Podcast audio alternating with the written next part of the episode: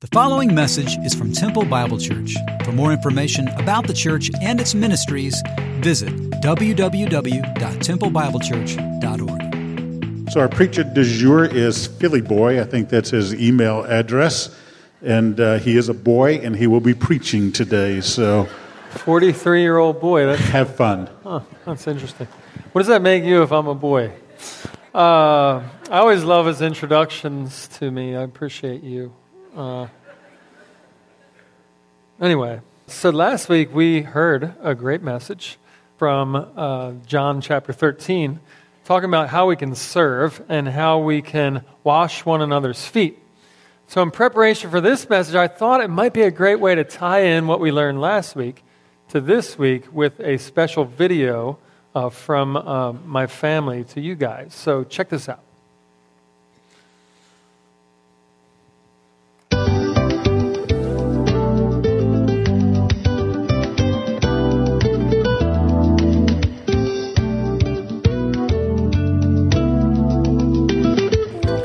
Remember to get in between his toes and remember to get under his feet. Oh, hi, I didn't see you there.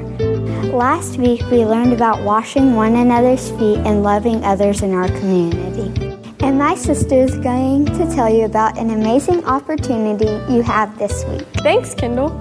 The Backpack Buddy Bash is a huge party hosted by TBC for over 1,300 children who receive backpacks through the Backpack Buddy program. Here are three ways you can be involved donate hard candy, donate new or gently used elementary level books, volunteer to serve. The event will be held at Ralph Wilson Youth Club from 9 a.m. to 2 p.m. Drop off donations at the Creekside Building. Contact him to sign up. All right, so there you go. Uh, for those that know Owen, our youngest, that was a minor miracle just to get him to sit still and let someone, especially his brother, wash his feet. So, uh, if you'd like to help out this Saturday, uh, we would love for you guys to come out. Uh, please contact me, send me an email, or get a hold of me somehow. Call up to the church, and we would love for you guys to join us. Uh, over 1,300 kids receive backpacks every year.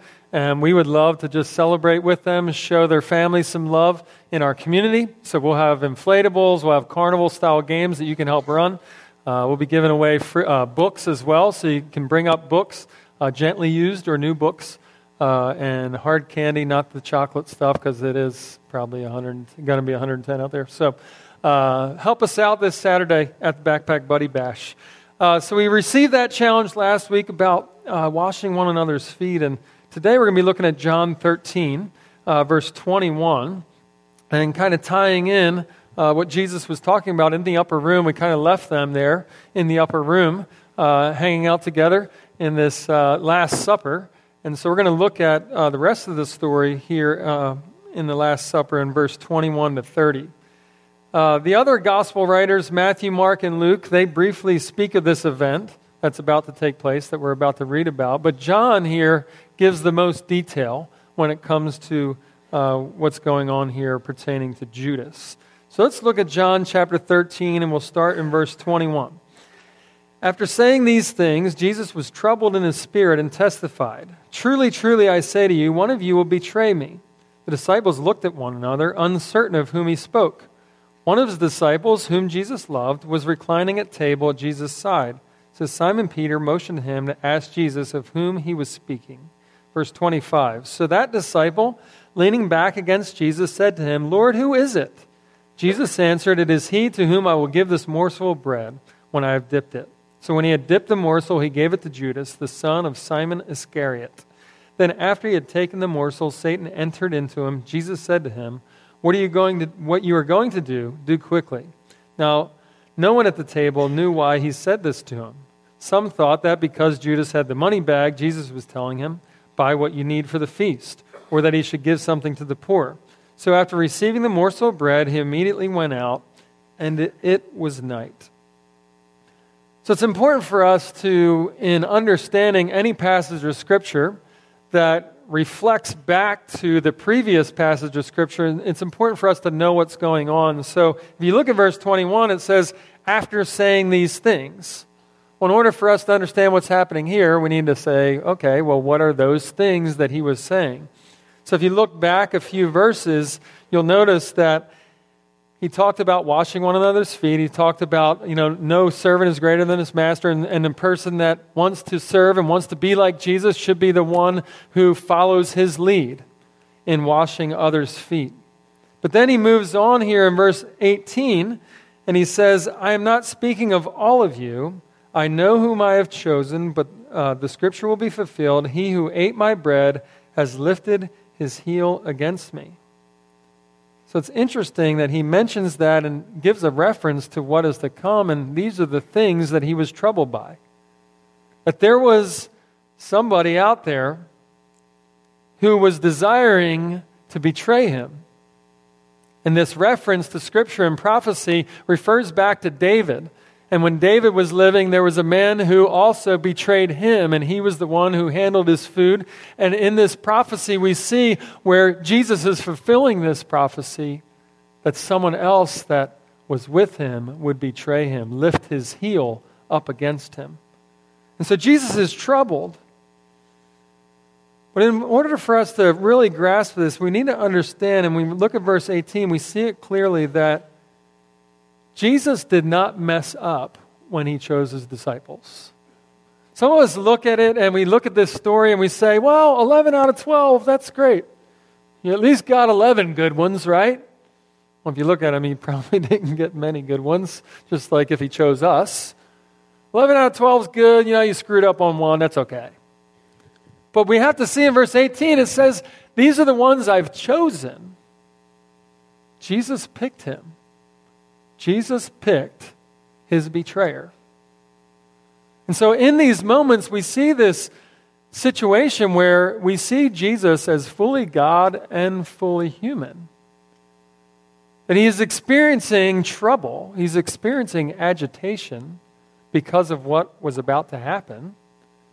We also see that he was fully God he was troubled over a close friend betraying him that he poured his heart out to for three years. But in his divinity, we also Jesus knew Jesus knew in advance it would happen. And he sent spiritual hardness and deadness.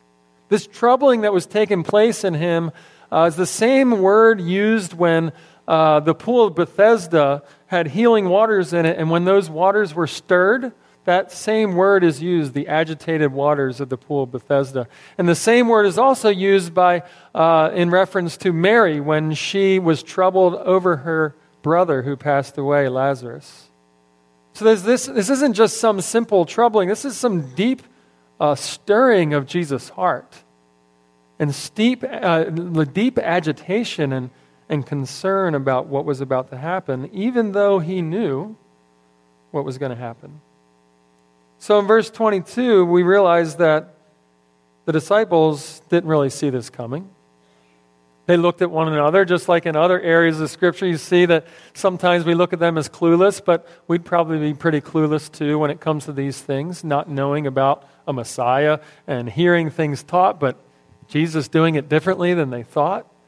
And so we see in verse 22 that this was kind of confusing to them. If you look at Matthew, Mark, and Luke with the same account of this story, we actually see them say a common question Is it I? Is it I? Is it I? And these disciples, one after the other, including Judas, ask the question, Is it I? And think about that. Like, well, this is happening and it's, it's orchestrated, but yet they even doubted in that moment is, it, is this going to be me? Do I have the potential to betray you? Then, of course, you got Judas there just jumping in, like, I already knew that, you know, I know this, it's me. But I'll just ask too to go along with everybody to fit in, right? Is it I? Is it I? Well, yeah, he knew it was him. But so the disciples are a little confused by what is happening here. And of course, just like usual, we have Peter interjecting. Verse 23 and 24, Peter interjects into the situation, which was common for him to do. Now, again, studying other passages, you see that there's reference in the upper room to swords, that the disciples actually had two swords with them in the upper room, that they were ready to defend themselves or do whatever was necessarily in certain situations. So, You also see soon after this passage that Peter knows how to use a sword, right? Uh, he's pretty good at it. And so this Peter here is interjecting, trying to find out what is he saying? What did he just say? And in that situation, it's probably best that Peter wasn't next to Jesus because he might have grabbed one of those swords and took care of the betrayer. So here we are looking at Peter interjecting, asking John what Jesus meant or, really what he said in this moment. And in order to understand that, you got to use your imagination a little bit because the Last Supper didn't happen like artists depict it happening. It wasn't like that family picture where they all gather together. All right, squeeze in so we can all see the camera. And that's kind of how it's painted for us. They all sat at this long table facing out. But really, it was more like in that day and age, it was a table about this low, and they would recline back with their feet out and their head in toward the table, their elbow on the floor, eating with their right hand.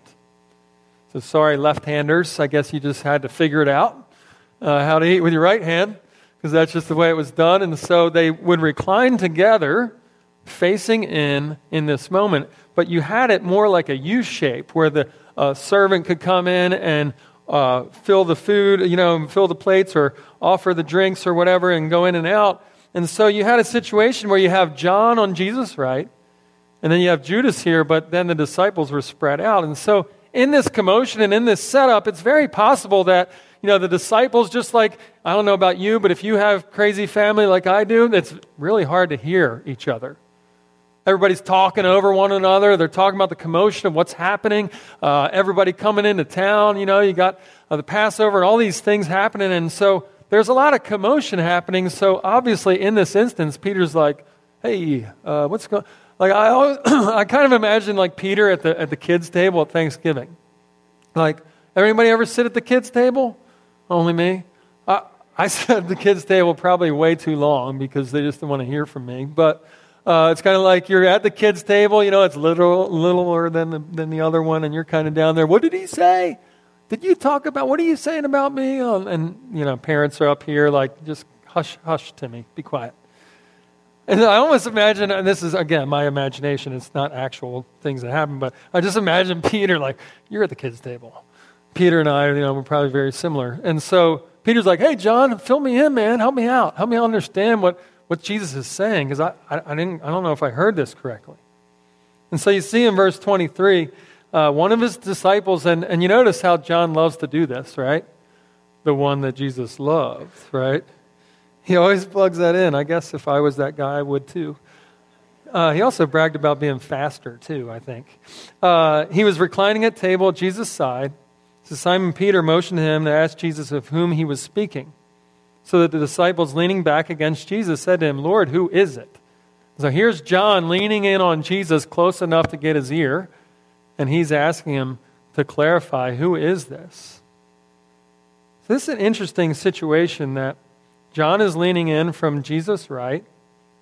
And then Judas, he had this position of honor because if you look at the customary time of the feast where they would have a feast, the guest of honor would receive the first bite. It was custom for the host to give the guest of honor the first bite of the meal. And isn't ironic and kind of crazy that Jesus, physically showed that Judas was the guest of honor.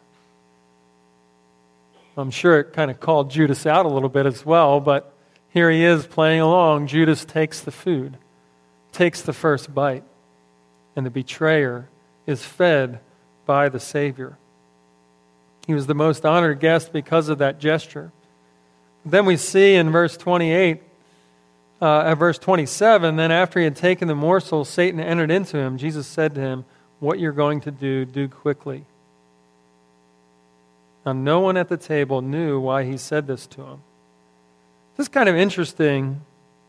You know, again, I guess in the confusion of what was going on and the disciples' discussion and not understanding certain things and just having pieces of what was about to happen, we have the privilege of looking back at history and looking back at the scriptures. So we can see and we're like, why were you guys confused? He just said it, right? But John himself, the disciple who Jesus loved, that was sitting right to his right, still is in this situation where they're not quite sure what is happening, not quite sure what is exactly taking place. And we see that in the next verses. We see that verse 29 says, Some thought that because Judas had the money bag, Jesus was telling him, Buy what we need for the feast, or that he should give something to the poor. So, even in that situation where Jesus pointed it out, there's some confusion there because if there wasn't confusion, I imagine somebody be grabbing a sword. And most likely it'd be Peter, right? But in this confusion, they just thought, oh, he's the treasurer. So he's got to get some money for the meal. He's got to go help a poor person. And in this situation, Judas was able to get out of there. So I'd like us to take some time to focus on this last verse, though. Verse 30 So after receiving the morsel of bread, he immediately went out, and it was night. Those last four words, and it was night. That's the only reference in the Gospels that any of the Gospel writers use to that reference to the night. Matthew, Mark, and Luke, they don't really address that at all, what happened to Judas and where he went, and specifically, they don't use that word. And so I think words are important, and in John's case, the, that word is very important to him. And we'll look at that a little more deeply here and spend some time on what it looks like compared to darkness and light. This reference to light and darkness was no accident in John's gospel. Light is specifically connected from Genesis chapter 1 to John chapter 1. And we see that in Scripture. If you look here at this next passage in Genesis chapter 1, verse 1 through 4. I think that's next slide. In the beginning, God created the heavens and the earth. The earth was without form and void, and darkness was over the face of the deep. And the Spirit of God was hovering over the face of the waters. And God said, Let there be light. And there was light. And God saw that the light was good. And God separated the light from the darkness. And then in verse uh, 1 of John 1, next slide, says, In the beginning was the Word, and the Word was with God, and the Word was God. He was in the beginning with God. All things were made through him, and without him was not anything made that was made. In him was life, and the life was the light of men. The light shines in the darkness, and the darkness has not overcome it. So we see this connection in Genesis chapter 1 in the beginning, and then John chapter 1 in the beginning. And we talk about in those passages this reference to the light, and throughout John's gospel, you'll see references to the light. and so we see here that there's a connection taking place. The darkness that covered the face of the earth in creation, and the light that dispelled that darkness. And then you have the darkness that existed in humanity because of sin. And that darkness that existed when Jesus went to the cross and looked like he had failed as the Messiah, looked like he had lost, went into that dark tomb, but instead conquered death and rose again. The light came out of that tomb. The light shone out of the darkness. And in that situation where he revealed himself as the light, there was a new creation started. New creation in the fact that now we who are dead to sin now are alive to Jesus because of the light, because he conquered death. The light has transformed us and made us into a new people, no longer looked at based on the color of our skin or country of origin or how we grew up, but instead we are a new people based on our relationship with the light, based on the one who conquered darkness. The first day of new creation, the resurrection shows us the beginning of a new man, a new people brought on by the Spirit of God. 2 Corinthians 5:17 says, "Therefore if anyone is in Christ, he is a new creation; the old has passed away; behold, the new has come." So as we acknowledge the departure of Judas from the light physically, spiritually into the darkness, I think it's important for us to consider this light. Maybe look a little deeper into what this light is about. So let's check this out. The light the concept of light and darkness it was embedded into the very fabric of God's people. You look at the Festival of Lights, you look at the Festival of Booths, the Passover, even the temple activity had a lot to do with light, the lighting of candles and various other things. So the light was a, a very powerful tool that was used to teach about God. Then, if you look into the, even into the New Testament, one of the most influential men to ever walk the face of the earth outside of Jesus, Paul, was transformed by the light. He was blinded on the road to Damascus. He was persecuting God's people. You talk about a dark man. This man was steep into darkness.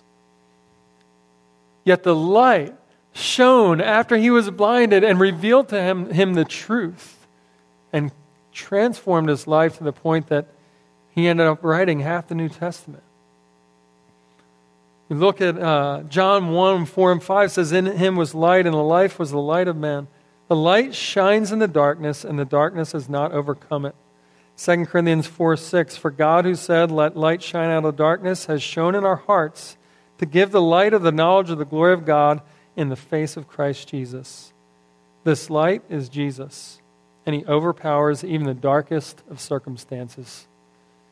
As we sang that song about going through difficulty and still praising him, I thought about this concept and this fact that in the darkness, that Jesus is still ruling in the depression, in the difficult times, in the loss, in the anger, in the hatred, in the tough times that the light still reigns and the light can still dispel even the darkest situation that you're in.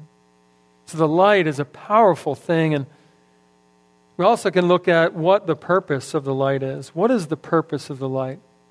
The light brings us from the hopeless state of darkness into an eternal relationship with Jesus.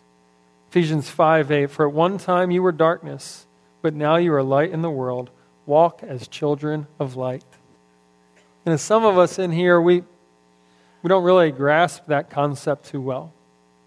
I know me as a, a young guy, a pastor's kid, I came to Christ early. As some of you may have as well. And so maybe you can't quite understand or really comprehend the darkness that was in you. Now, my mom could explain that very well to you, how dark I was. Evil little boy. But some of us growing up, you know, we, we come to faith early and we don't quite get it.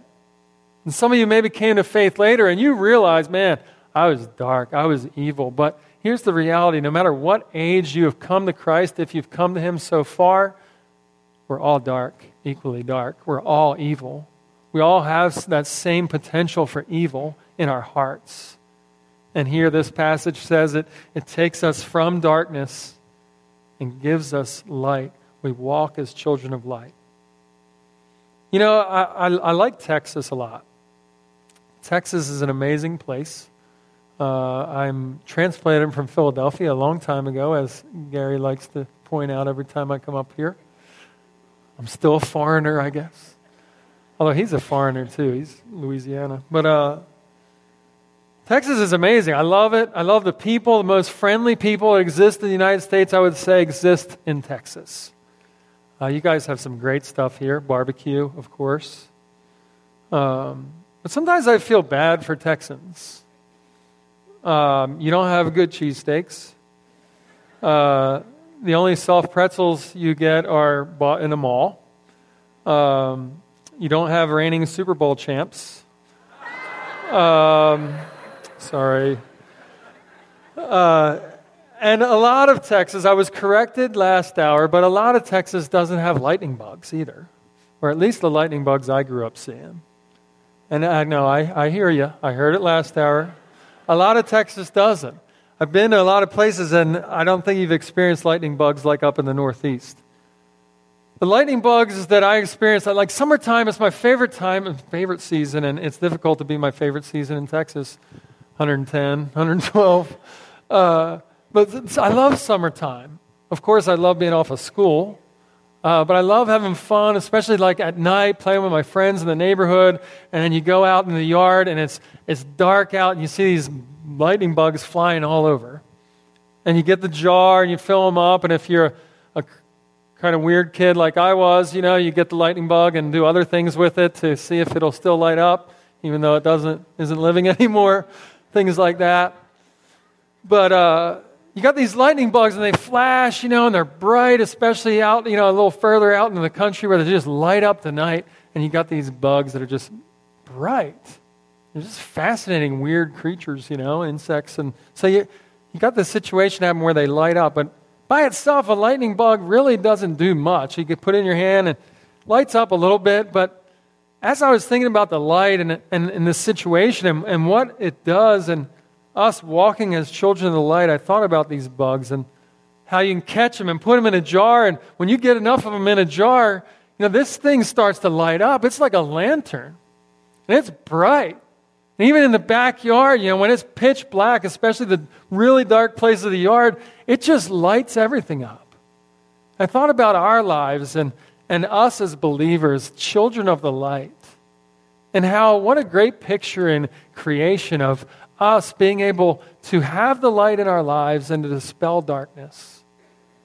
And not just individually, because we're pretty insignificant individually as those little bugs, but instead as a community of believers at TBC and in our small groups and throughout our community, we get to come together and be lights, dispelling darkness as a community. Imagine all the people in this room living for Jesus on a daily basis, loving others, loving the hurting and the poor and the needy together. What a light for our community, and what an example of what Jesus does in our lives. 1 Peter 2 9 says, You are a chosen race, a royal priesthood, a holy nation, a people for his own possession that you may proclaim the excellencies of him who called you out of darkness into his marvelous light. What's your purpose? If you're a believer, here it is. Write it on your face, tattoo it on your arm, whatever you got to do, but get to know this verse. Here it is. You are a chosen race, a royal priesthood, a holy nation, a people for his own possession. This isn't talking about the Israelites. This is talking about those who have come to know Jesus, a new nation, a new people coming together as one. That we would proclaim the excellencies of Him who called us out of darkness into His marvelous light. The light also enables us to have freedom from a life lived in darkness. We can have freedom from a life lived in darkness. John 8 12 says, Again, Jesus spoke to them, saying, I am the light of the world. Whoever follows me will not walk in darkness, but will have the light of life. You can be free from that darkness. You can be free from that uh, pull back into the darkness and the old ways of life and live a new life in the light. So we looked at the light, we looked at what its purpose is, and finally we want to look at what does it look like to practice living out this life, this light that's in us. You know, Judas spent so much time with the light serving alongside the light, enduring hardships with the light, seeing great works done by the light, yet his heart was filled with darkness. John 3:20 For everyone who does wicked things hates the light and does not come to the light lest his works should be exposed. I talked to a young lady even last hour who came out to me and was talking about how God has transformed her life and brought her into a relationship with the light and changed her completely. Yet the people around her, they don't know what is going on with her. Why don't you do this anymore? Why don't you go here anymore? And she's living in the light, and it's something different. It's something new, and she's trying her best to live this out, like John 3:20 says, you know. Oftentimes we cast stones at Judas. We kind of look at him and be like, How could you do this? You spent three years of your life with the Son of God. How could you betray him? And we look at him and ask those questions. And first of all, I don't think if we ask that question, we don't understand that, first of all, Judas wasn't a believer. If you look at the different passages, we understand that he didn't have the light. But also, when we ask that question, we ask it from up here in an understanding, a false understanding that somehow we have got it together. That we don't have darkness that creeps into our life, that we still don't have temptation and the propensity to do evil things, even though we've trusted Jesus. So for us to ask that question away is like asking up here and us thinking somehow that we would do better in the face of being consumed by greed, consumed by sin, apart from Jesus. So we exist here in what's called the Bible Belt. And I think Chase referenced it two weeks ago, even possibly the buckle of the Bible Belt, which I guess is a reference to Texans. But unfortunately, this can sometimes give us a false sense of who we are, what it means to be a believer. Similar to Judas, if you grew up here, we have a front row seat to the amazing things God has done.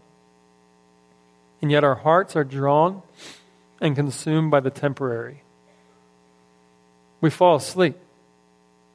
We see amazing things that God does. We see, hear great news, even about our pastor, you know, amazing news that God would do this and that he doesn't even have to go through a fourth treatment. And what, this is amazing what God is doing. And we sit here with a front row seat to all these blessings of God and the light and active work around us.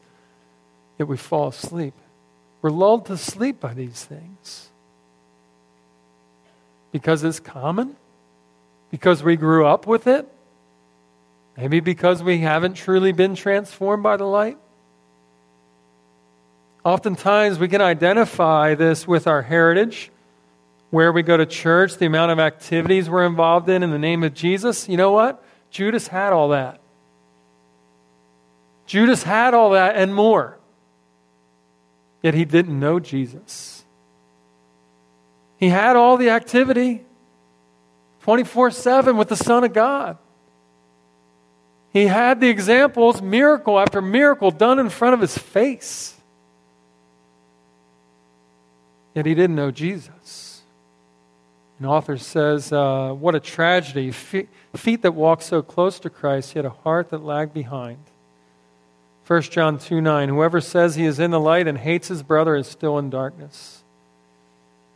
If you have a pen or you want to write this down, you can study this further when it comes to light and darkness. 1 John 1 5 to 9 talks about fellowship with Jesus and living in the darkness. What does that look like, and what does your life look like? Great challenge there. But as we wrap this up, um, we've realized, you know, that Judas ate with, walked with, learned from, and served alongside the living Son of God, yet he continued to walk in darkness. So there's three things I'd like us to consider in conclusion. Number one, simple statement. Being around light is amazing, but it does not make you a Christian. Just like me hanging out with lightning bugs in my yard. Doesn't make me a lightning bug. Just hanging out with believers is amazing, and seeing the amazing things that God does is great. But here's the question like the lightning bug, does your butt light up for Jesus? It's a humorous thing, and hopefully that will stick in your brain throughout the week. But it's a good question. Because just being around all this activity and all these things that God's doing in our community and small groups and our children's ministry and all these things that are happening, it's great. But do we light up for Jesus? Can people see our light? Can people see what's happening? The transformation that God has done in our lives. Number two, as a believer, you are a new creation, and darkness wages war against your soul. 1 Peter 2:11. Beloved, I urge you as sojourners and exiles to abstain from the passions of the flesh which wage war against your soul. 2 Corinthians 10, 3 and 4. For though we walk in the flesh, we are not waging war against according to the flesh, for the weapons of our warfare are not of the flesh, but have divine power to destroy strongholds. When you come into the light, when you trust Christ as your Savior, you immediately have a target on your back. And as you get closer to the light, and as you shine brighter for the light, that target gets larger. Because the enemy does not want you to shine. The enemy wants you to get comfortable. The enemy wants you to fall asleep. and not live as children of the light. This is a serious war that's taking place against your soul. And lastly, we must wage constant war with a purpose. We need to have purpose. Matthew 5:16 in the same way let your light shine before others so that they may see your good works and give glory to your Father in heaven. We shine as lights not so people will be impressed by our light.